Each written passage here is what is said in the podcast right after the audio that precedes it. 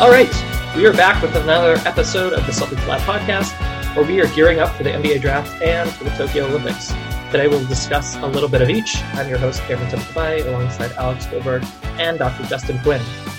The draft is just around the corner, and so we've brought on a special guest to break things down for us. Let's give a warm Celtics Lab welcome to USA Today's Bryan Kalbrosky. Bryan, how are you? Good. Thank you uh, for having me today. I definitely appreciate your time. Big fan of uh, this podcast and, and love working with Justin. So I'm glad to be here. Well, we are lucky to have you because anyone who has listened to this podcast knows that Justin, Alex, and I are not necessarily draft aficionados. And Bryan, if I can butter your buns, you're one of the best in the biz. Uh, I think anyone who's interested in the NBA draft probably has already seen your work. Uh, so we're very thankful to have you on. Uh, Appreciate it. Justin, Alex, how are things in Mexico City? How are things at Somerville? I dispute your characterization. I do take a very poorly, poorly informed interest in the draft, but things are good in Mexico. Alex? I'm also going to dispute that as the guy who predicted that Saddiq Bey would be good uh, last year for uh, any fellow listeners who might uh, be interested in that. But uh, I'm doing okay. Things are fine in Somerville. I'm going to go out to the courts a little bit later and get some shots up. Cam, hope to see you there. But if you're not, no worries. Yeah, this this podcast is really just a front for Alex and I to recruit people to our basketball empire in Somerville. Uh, but Bryan, we won't bore you with that. Bryan, we invited you on. The Celtics at present own the number 45 pick in this year's draft, which is uh, Thursday the 29th. And they don't have a first round pick. Boston doesn't because they dealt it away in the Kemba Walker trade. Uh, correct me if I'm wrong. So, Bryan, let's start with this. Uh, how likely do you think it is that Boston looks to trade up into the first round at this draft? Um, I'm not really sure that that's something that would make a lot of sense uh, for for their trajectory. Um, obviously, it's going to be hard for me to predict too much of what the Celtics front office is going to look like now that it's a whole new regime. I don't really know how aggressive Brad Stevens is going to be as a as a guy working the phones on draft night. Um, I don't know necessarily how much he uh, values the idea of a draft prospect versus ready now talent that's um, kind of already under contract somewhere else. Uh, but. I, I, personally don't think that uh, the Celtics are going to be major players in the draft uh, beyond, you know, just kind of presumably taking their pick, you know, in the second round. But, um, you know, I think that the fact that they traded out of their first rounder uh, is a good indication so far of kind of where we think uh, their their timeline looks like in terms of what they're looking for out of the draft compared to uh, their team building via you know win now players. Yeah, I, I suspect you're right. As such, um, we have in our notes would they even trade up uh, in the second round? But I suspect that unless there's a player they really uh, have the hots for, that doesn't make sense. And let's shelve that for a second because maybe you know something I don't. But Justin or Alex, from a Celtics perspective, is there a player in this draft that you would think the Celtics should go target, or do you agree with Bryan's read that uh, a ready-made product is probably better? All of my favorite players in this draft are kind of in the like late to mid lottery range. Mm-hmm. Uh, and I think, aside from you know your obvious top picks like Jalen Green, Cade Cunningham, etc., but um, I think the combination of assets that the Celtics would have to give up to get into that like 15 or 16 pick range, it's probably not really worth it for them to make that deal given the kind of identity that they have been trying to establish this offseason, which is pretty clearly headed in the direction of getting more vets and more experience and building away from the identity of youth uh, that they've really been rocking with for these past few years. So um, there are a couple of guys that I like for sure, but I just don't think that. I mean, if if the Celtics really want to get one of those guys, they almost certainly would have to give up Robert Williams or Marcus Smart to make it happen, and that just doesn't really seem like a deal that uh, Brad Stevens has any interest in making right now you basically made my point for me. I, I, do think there is a very tiny chance that if the right deal comes along that will save them some cap space down the road, maybe then they might consider dealing into the first round, but it's very unlikely in my opinion. And uh, I'll just totally agree because I, there's no way they're trading into the first round. Uh, so, Bryan, actually, before we hop into the second round, where things are actually a little Celtics centric, let me ask you this: Do you can you think of a team or two that you do think is going to be aggressive um, in the draft that might be looking to trade up or trade down or trade out? Have you heard anything? Do you have an inkling? What can you tell us about the first round? Yeah, I mean, I think obviously the, the teams that come to mind are the teams um, that have uh, a surplus of picks. Uh, I think the first team that comes to mind in terms of the biggest mover uh, that I could really see uh, is the Golden State Warriors. I, I, I, think that I would characterize this as a four or five person draft. Sure. Um, and obviously, like that line of thinking uh, is what landed to the Brooklyn Nets, you know, not selecting Damian Lillard, that literal exact line of thinking um, mm-hmm. by by giving that pick to you guys essentially. Um, but I think that the obvious picks for who could help the Warriors on a win now basis um, don't really align with seven or fourteen. I don't think right. there's an obvious player at either of those. So I could see either a package up. Scottie Barnes would be the guy I would target uh, for them, although he is probably a little bit younger for their timeline. Um, but in terms of just kind of that model, uh, he's he's probably the closest player to Draymond Green I've ever seen. I also think there's a, a more willing shooting version of Ben Simmons with a little bit mm-hmm. more intensity, but a lot of the same skill set that Ben Simmons has with defensive versatility, uh, playmaking, ball handling, um, you know, ability to score well near the basket. Uh, I think that Scottie Barnes is somebody who who definitely stands out for me as somebody that people might want to trade up for um, that are not you know necessarily traded into the top three because I do think the top three or four are are mostly solidified at this point. Uh, but that being said, other teams that kind of come to mind off the jump, New York Knicks, I think, have mm-hmm. been uh, a team that makes a lot of sense for me to package some picks and trade up. Um, you know, I think the Pelicans and the Thunder uh, will. This is going to be a yearly occurrence. Um, have, have a surplus of picks that will they'll either look to package or trade up. Um, personally, I think that uh, the Pelicans have one of the more attractive packages, um, right. in my opinion, for for Damian Lillard. Uh, if that does get to that point uh, in Portland, um, just with all the picks that they have. Uh, so that's definitely going to be worth monitoring. But I don't foresee a scenario where Damian Lillard is traded in the next you know nine days uh, while mm-hmm. he's in Tokyo. Like I don't, that's just not that's just not going to happen. Um, that being said, me saying that probably just means it's going it's going to happen. um, but yeah, New Orleans, I think with their draft capital, Oklahoma City with their draft capital. Um, one one notion that I do want to swat away though is any notion of uh, trading Shai Gilgeous-Alexander to move up to try to get Cade Cunningham. Um, because personally, I think the closest comparison, uh, in my opinion, to Cade Cunningham right now uh, is Shai Gilgeous-Alexander. For those who oh, have followed Shai recently, um, his shot creation, his size, his playmaking uh, are his most attractive qualities, and that, that aligns very much with with Cade.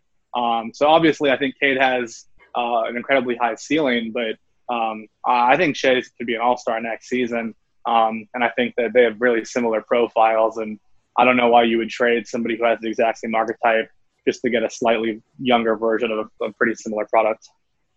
Cool. I love that. I love Shai. So that's that's cool to hear.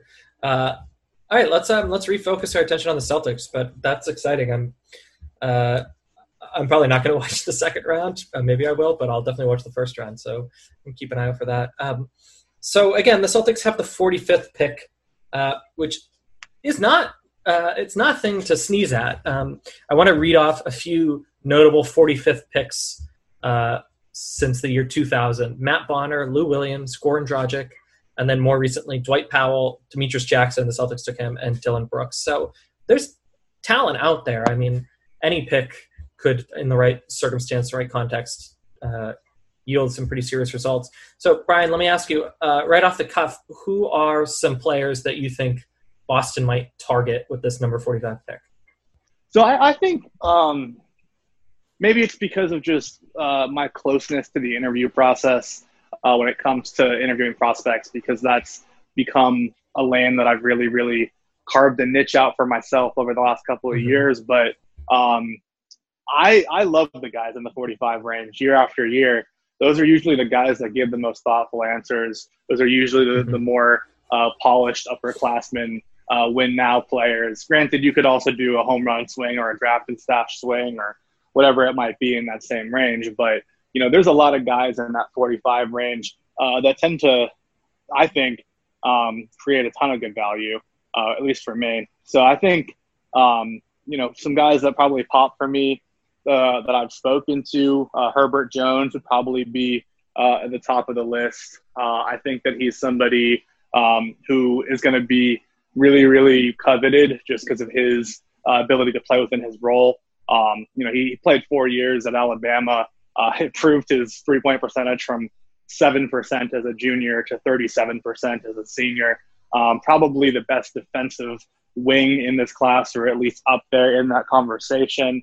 Um, he's somebody who is kind of a point forward mentality and that he's you know more than happy to pass and make the smart right play um, instead of being a get mine kind of a guy. Um, you know, there's there's great things about guys like Cam Thomas and Tre Mann who mm-hmm. um, you know are great uh, on ball players, but those kind of players don't necessarily make as much sense for a team like the Celtics, uh, who obviously not only have you know a, a formidable um, you know ball dominant um, starting lineup as it is, but you know also did draft a player like that last year in Payton Pritchard um, right. from my Oregon Ducks. So uh, I, I, think that, that Herbert is somebody who I would definitely highlight uh, just off the top of my head um, because he's not going to necessarily demand the ball as much. He's happy to to play off of it, um, make the right defensive play, uh, and, and pass. Um, kind of in that same category would be uh, David Johnson out of Louisville, um, you know, pass first player who uh, improved his three point shooting year over year as well from,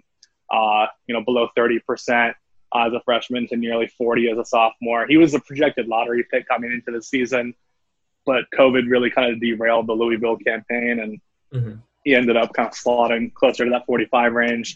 Uh, I think he'd be a fine value at that point.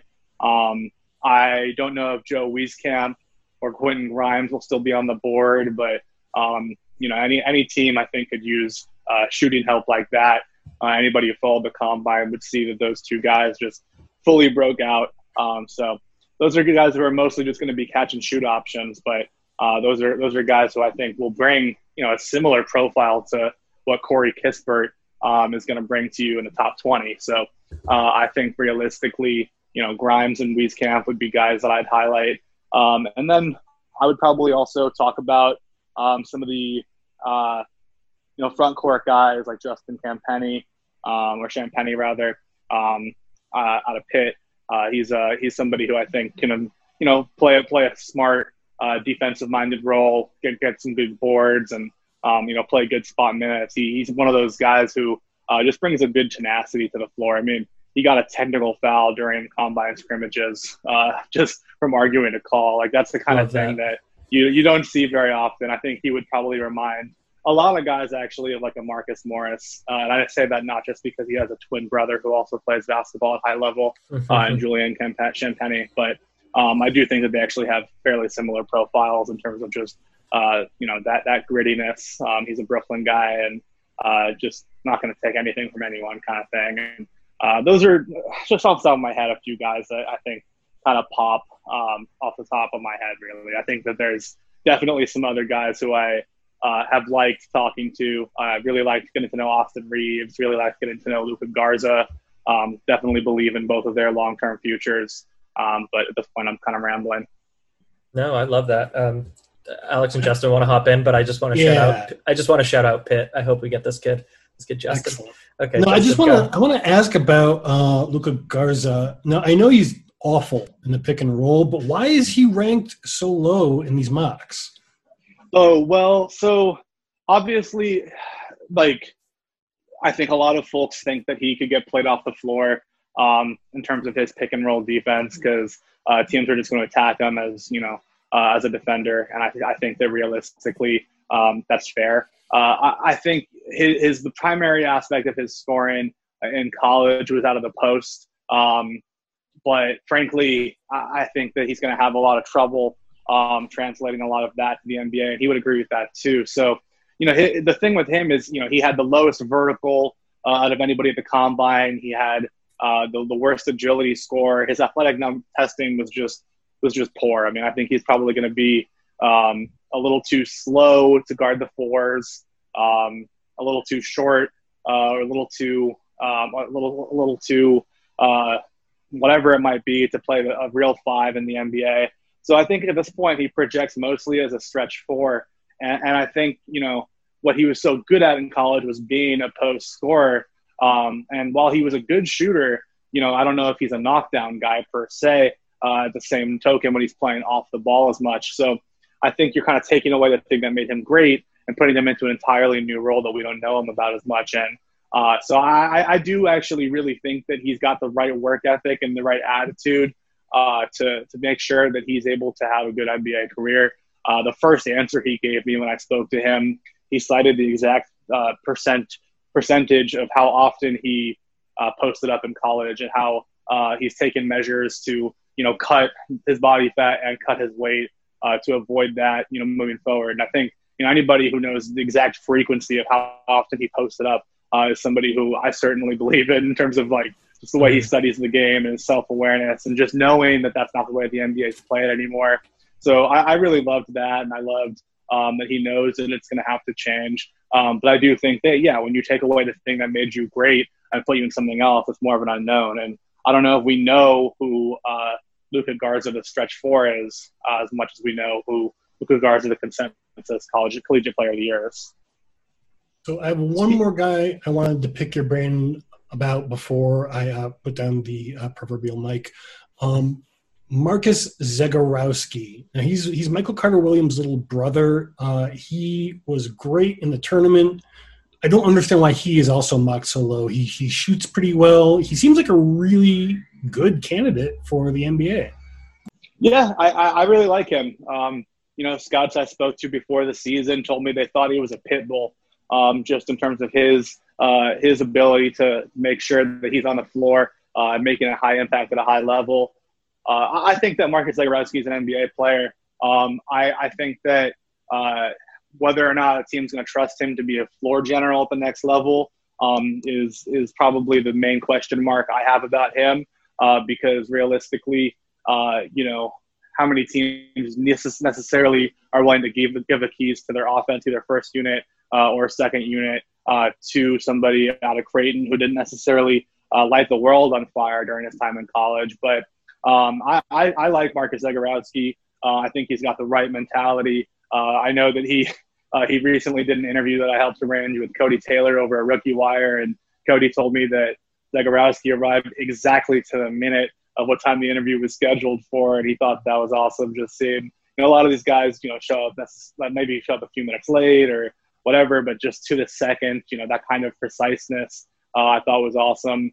Um, I, I really think that uh, Zegarowski is going to be somebody who's going to carve a role for himself. Uh, I think that he's definitely somebody who uh, I would want on my team. Um, honestly, I think that at least for Boston, though, probably a fairly similar thing to um, what Payton Pritchard's role already is. Uh, and frankly, mm-hmm. Payton was just better at it during college, um, more experience at it, you know, in his four years at Oregon, um, and just more prolific as well. Bryan, one thing that I am noticing about a lot of the teams that have had success in the playoffs this year is that many of them feature a bench uh, stretch five or stretch four uh, who can come in and hit open threes, uh, who can move the ball, and who can at least capably defend on some level. Uh, I mean, obviously, there is not, I imagine, a player of Bobby Portis's caliber in the second round of the NBA draft. But that's a player archetype that I'm really looking for as far as Celtics potential second round picks. A person who can come in off the bench and provide a different kind of look than, say, a Robert Williams or a Tristan Thompson at the five position and allow the Celtics to play small there. Is there anybody that you have your eye on who would fit that description?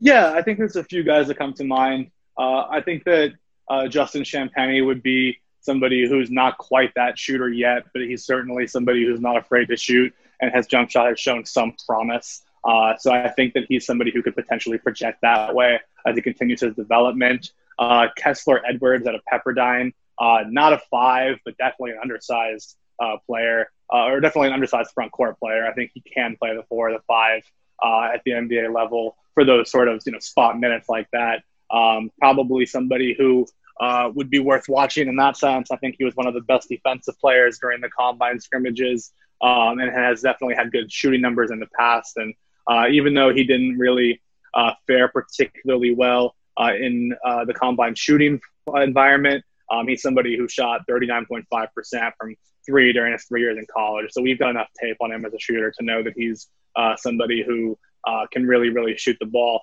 and I think at the end of the day, somebody that I really think is worth taking a look at has got to be uh, EJ Onu uh, out of Shawnee State. Um, you know, I think that you don't really hear very often about prospects from the NAIA, uh, but he's somebody who uh, definitely deserves serious consideration uh, as much as anybody in this draft. Uh, if you're talking about guys who can defend and shoot the ball, he is you know six foot eleven, averaged 4.6 blocks per game last year, and shot 30 and shot 40 percent from three um, and leading his team to the national championship uh, at the NAIA level. So uh, while he's somebody who um, obviously uh, hasn't had the elite competition that most guys uh, have faced, he also is somebody who tested uh, at the G League Elite Camp with a seven foot eight and a half wingspan. So he's going to come out and immediately have one of the longest wingspans in the NBA, and he's not afraid to shoot the ball either. So uh, he's somebody who I think is way deserving of consideration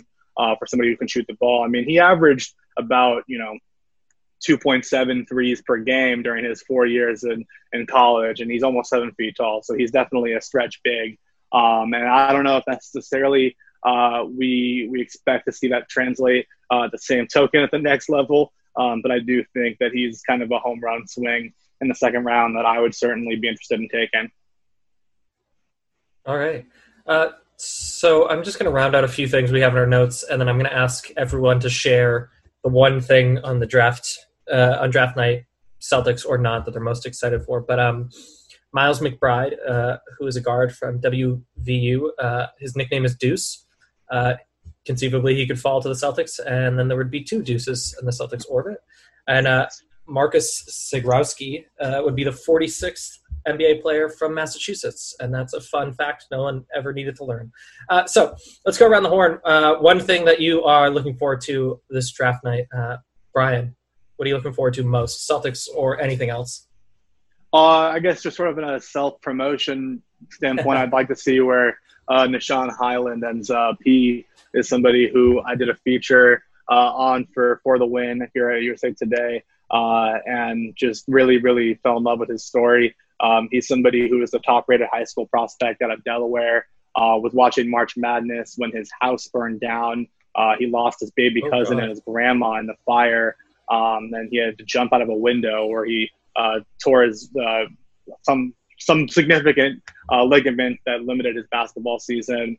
Um, and you know, kind of always wanted to play March Madness uh, because of you know that horrible horrible incident where he was watching mm-hmm. March Madness when that happened and um, then, you know, about an hour before uh, the game was set to tip off, the game uh, got canceled and his team had to forfeit uh, due to COVID. So he didn't really get a chance to, to break out in the, in the way that I think a lot of people uh, uh, probably expected him to. Um, and then he came out in the combine scrimmages and was very clearly the best player out there. So uh, he's somebody who I, I'm just excited to see where he ends up because I really just believe in him and believe in his story and believe in his shooting um, and think that he's just a, got a real star personality. Uh, mm-hmm. So he's somebody who uh, I think I'm uh, just most most curious to see what happens with Bones. What's his name again?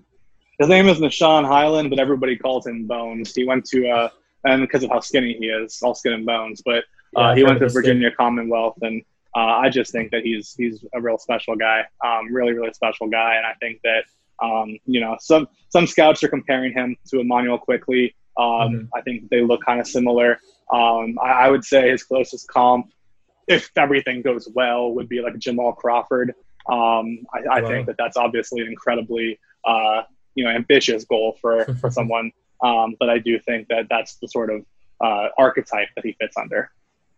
All right, Sean Island. I'll have to check that out. And uh, we'll pl- we'll do a whole bunch of plugs at the end, but yeah, for the win, uh, you can find Bryan's work over there. Justin and Alex, who are you most excited for in this draft, or what are you most excited for? For me, it's always the same thing when it comes to the NBA draft, which is who is getting traded and where and for what. I love the draft specifically because it's one of the hottest trade times in the league. So I'm going to be looking out for Golden State. I'm going to be looking out for the Raptors. I'm going to be looking out for OKC. I'm going to be looking out for all sorts of teams flipping around veteran pieces draft assets, you name it. I'm going to be following that with some intent. Playing off of that, similarly for me, for more or less the same reasons, I'm just, you know, looking for some clarity in terms of what the Celtics are going to be doing with their roster building and whether or not this second round pick is going to be used to actually take someone or whether or not it's going to be kind of a sweetener to, to move on from, say, Tristan Thompson as a glaring example. Well, me personally, on draft night, I'm most looking forward to see who wins the Celtics Lab podcast's off-season giveaway. Uh, this off-season, we're doing uh, an all-encompassing C-laboration giveaway. That's where we collaborate with Celtics creatives in the community to give away some free swag. So go ahead and head to at Celtics Lab on Twitter to check out the T-shirt that you could win this off-season. It's a stylized uh, image of Jaylen Brown dunking over Giannis Antetokounmpo. It's probably an image you're familiar with, but with a little bit of pizzazz. So, how's that for a plug? Uh, okay, let's talk about some other things. Uh, and Bryan's going to stick around for the fun. Uh, so, uh, just going around the dial, some odds and ends from the news. I'm just going to read off a few things we have on our list, and anyone can hop in with any sort of editorializing. Uh, the Celtics finished the 2021 season eighth uh, in terms of popular merchandise, and Jayson Tatum's jersey was the fifth most widely sold. Um, any thoughts on that one? That feels like possibly that's a big deal. Boost those MVP odds, baby.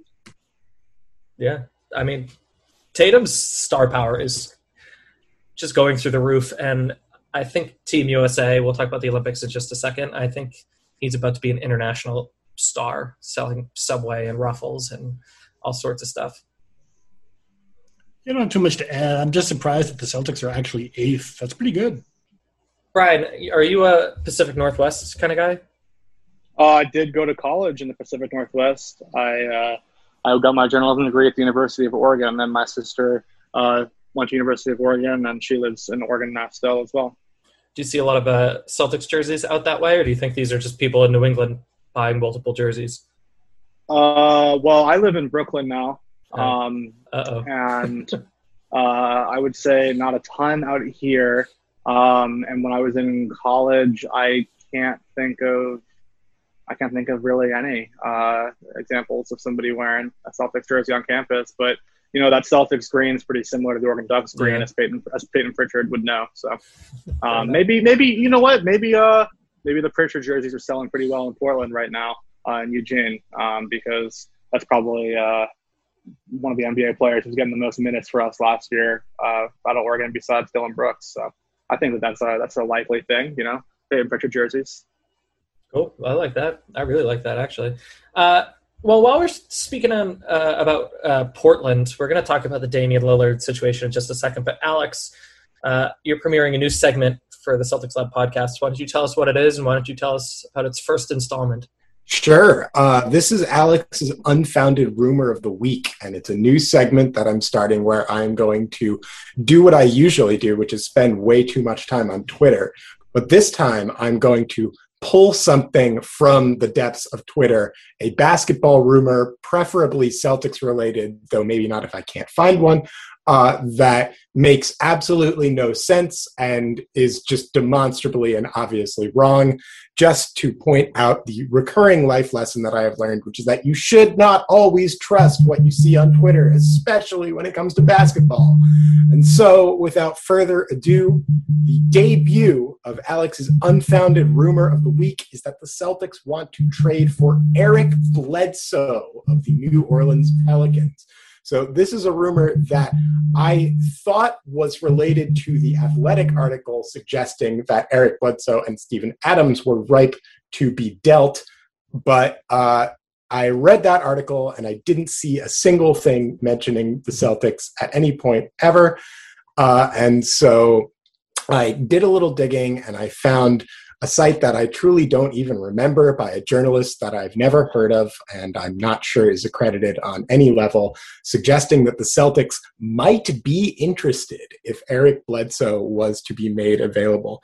This is a trade that makes absolutely no sense. Uh, it's not going to help the Celtics with their uh, point guard veteran depth problem because Eric Bledsoe is not very good. Eric Bledsoe is also very expensive.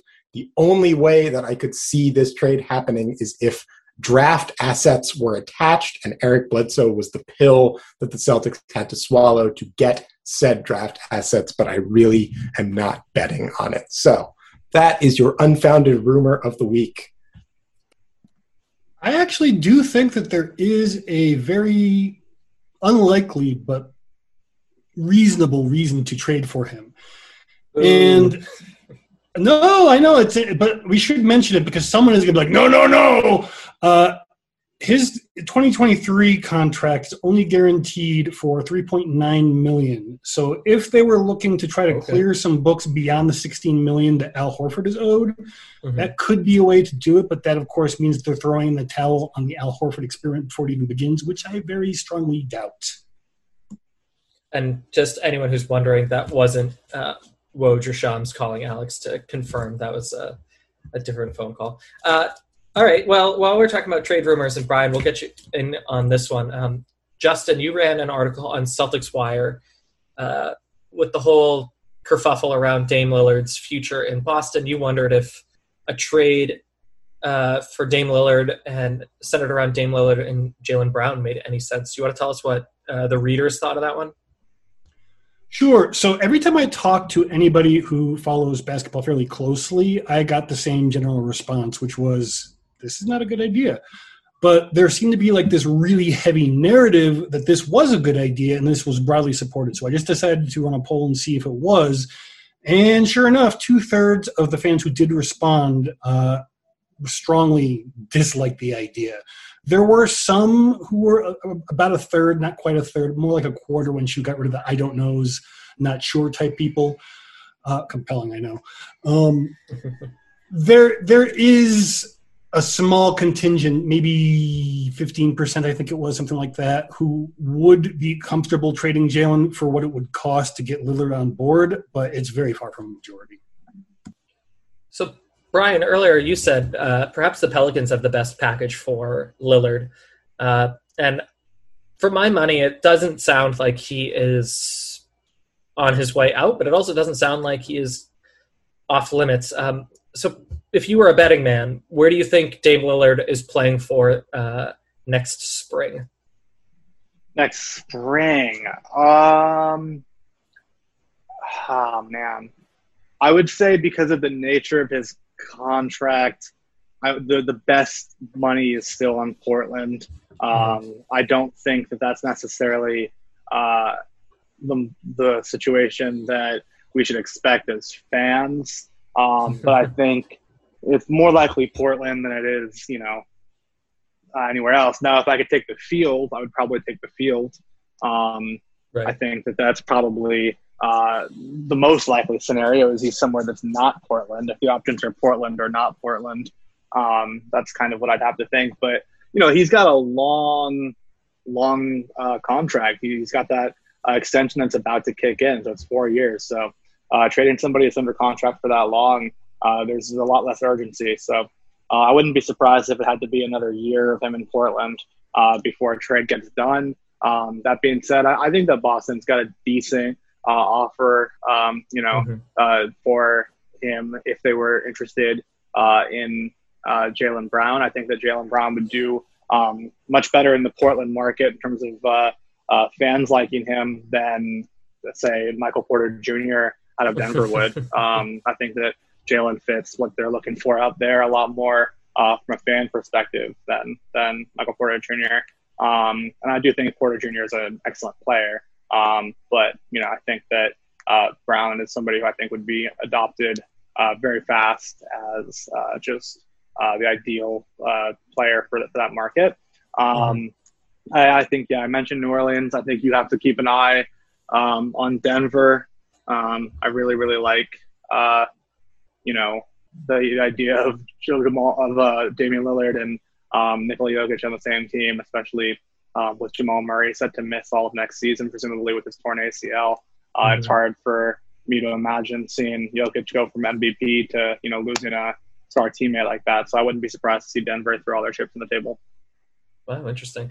And yet, uh, to close the loop, uh, this is off the top of the head, so these numbers are a little inaccurate, but I think Lillard is owed somewhere in the $230 million range over the next four years, and that's uh, I think $27 million more than the next highest paid player, Giannis. So it is not an insignificant chunk of change to try to move around.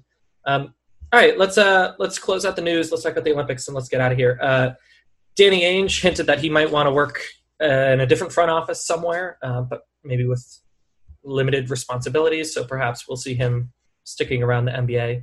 Uh, Tatum, in an interview uh, with uh, Gary Washburn, said that he was shocked that Danny Ainge had left um, and that he wasn't expecting Brad to get the promotion that he did, um, which I suppose is not surprising, but uh, he was pretty forthright about that. And also, you might have seen Jaylen Brown on Jimmy Kimmel Live, where he raised 25 large for his uh, Juice Foundation, playing a silly game with uh, I think Anthony Anderson, which is kind of cool. Uh, so we have that uh, put away. This is why you come to this podcast, I suppose. Um, let's talk about summer league. Let's talk about the Olympics, and let's go home. So summer league, it looks like uh, we're going to get Pritchard, uh, newly acquired Moses Brown, Nesmith, uh, Carson Edwards, Yam Madar, maybe Tacko Fall, and Alex. You uh, were telling us that maybe Romeo Langford in a point guard position.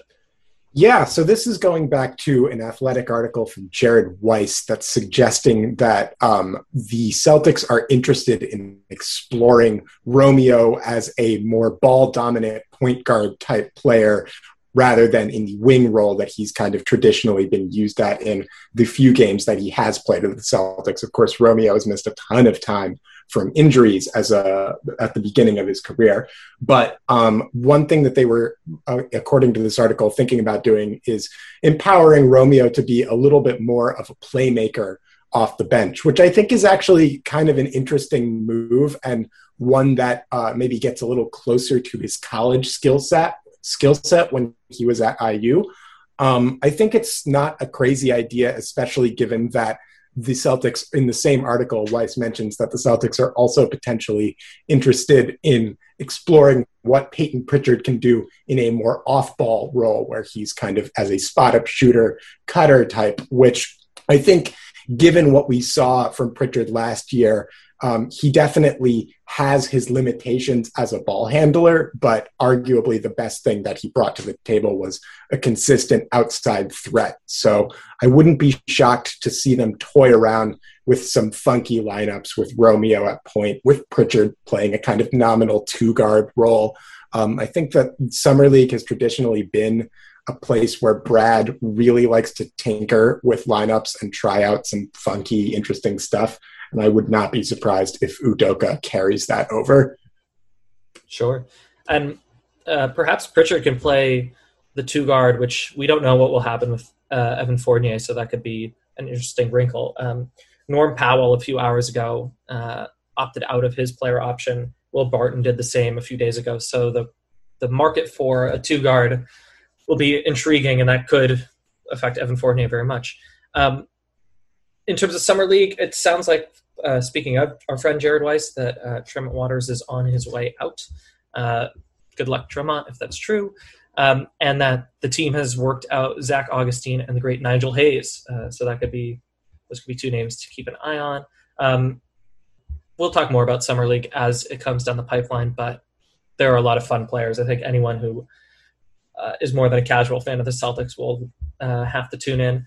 Um, and let's talk about the Olympics, which are still happening. Uh, what a treat to go sleep on those anti-sex cardboard beds to represent 20th century nationalism. What a what a wonderful journey that will be. I just I, I have to say if you really think that the most gifted physical athletes in the world cannot find a way to engage in extracurricular activity outside of the setting of bed, uh, you really are like I have a bridge in Brooklyn to sell you. What are we doing here, Japan? this makes no sense. Uh, okay, Alex, tell us how you really feel. Uh, but yeah, I mean it's preposterous. As are the number of COVID-related incidences that seem to be piling up outside of basketball, inside of basketball. Beal uh, is out. Zach LaVine hasn't traveled to Tokyo yet. Uh, Jerami Grant is now out. I mean, it's it's probably too big to fail, like uh, Dr. Quinn has said a number of times, but uh, something to keep an eye on. Uh, but let's end on the lighter side. Uh, Jaylen or Jayson is looking okay in the game against Spain, the final scrimmage. He uh, only had six points, but he did have six rebounds, five assists. Um, that's some dynamic play from your future point forward. Uh, Bryan, let's get you out of here on this. What American player are you most excited to watch? And then give us a prediction. If not the Americans, who wins gold in men's basketball?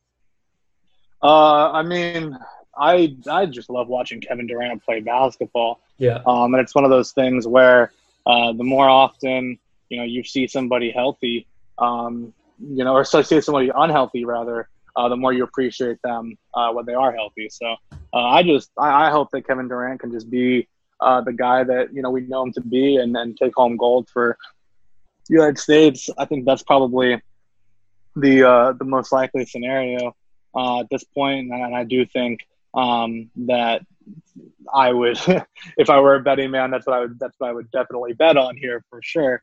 Um, but you know, I think, I think that otherwise you, you've got to take a look, um, you know, at, uh, at Spain.